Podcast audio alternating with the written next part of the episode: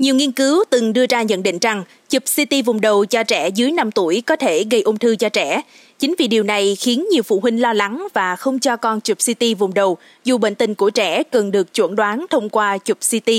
Trường hợp nào cần chụp CT cho trẻ và trường hợp nào không nên chụp CT, đây sẽ là chủ đề được đề cập trong podcast ngày hôm nay. Mời quý vị thính giả cùng lắng nghe. Chị TV, ngụ thành phố Hồ Chí Minh cho biết, trong quá trình đi du lịch, không may con chị dưới 5 tuổi khi vui chơi bị sợi dây xích đu va đập nặng vào đầu dẫn đến chảy máu. Chị đã đưa con đến một bệnh viện thăm khám. Sau khi xử lý vết thương, các bác sĩ đã đánh giá tình trạng và quyết định cho bé chụp CT để kiểm tra máu tụ ở não. Ờ, kết quả kiểm tra thì bé không có máu tụ, nhưng mà tôi rất là lo lắng bởi vì nghe cái thông tin là trẻ mà dưới 5 tuổi thì không nên chụp CT bởi vì sợ cái tia phóng xạ nó nguy hiểm. Nếu mà cái vết thương nhỏ không có triệu chứng thì ờ, không cần phải chụp CT.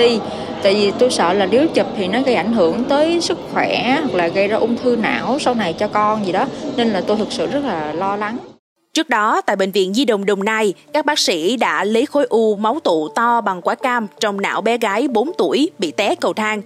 Bệnh nhi là bé PNMT, 4 tuổi, ở Đồng Nai, nhập viện trong tình trạng đau đầu, ói. Theo thông tin từ người thân, trước khi được đưa vào bệnh viện, bé T bị té cầu thang khi đang chơi ở nhà.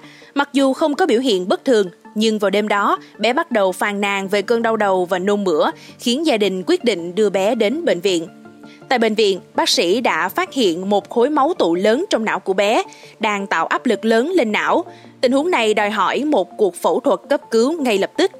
May mắn, bé T đã được phát hiện và can thiệp đúng lúc, ngăn chặn nguy cơ tử vong. Tuy nhiên, vẫn còn lo ngại về ảnh hưởng thần kinh trong tương lai.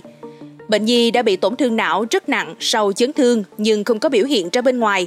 Điều này khiến người nhà chủ quan, các bác sĩ cũng có nguy cơ chẩn đoán sai. Nếu không được phát hiện, bé có nguy cơ tổn thương thần kinh, yếu liệt tâm thần, hôn mê, nặng hơn là tử vong. Vậy khi nào cần chụp CT cho trẻ?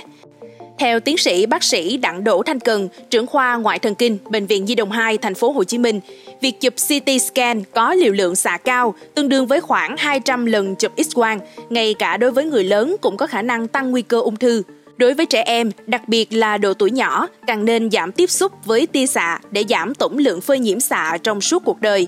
Tuy nhiên, trong trường hợp chấn thương đầu ở trẻ, đặc biệt là trẻ ở độ tuổi nhỏ, đôi khi khó đánh giá các triệu chứng như đau đầu, rối loạn tri giác, nhận thức, trí nhớ.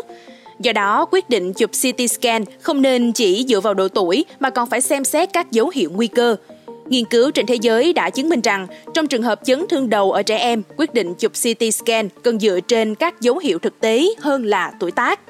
Đối với trẻ, khi xuất hiện các dấu hiệu nguy cơ cao như đau đầu liên tục, nôn mửa, rối loạn tri giác hoặc có các dấu chứng của vỡ sọ như sưng bầm quanh mắt, đường nứt sọ, cần phải thực hiện chụp CT scan để loại trừ tổn hại nghiêm trọng trong não. Trong những trường hợp này, lợi ích của việc chụp CT scan vượt trội so với rủi ro từ tác động của tia xạ.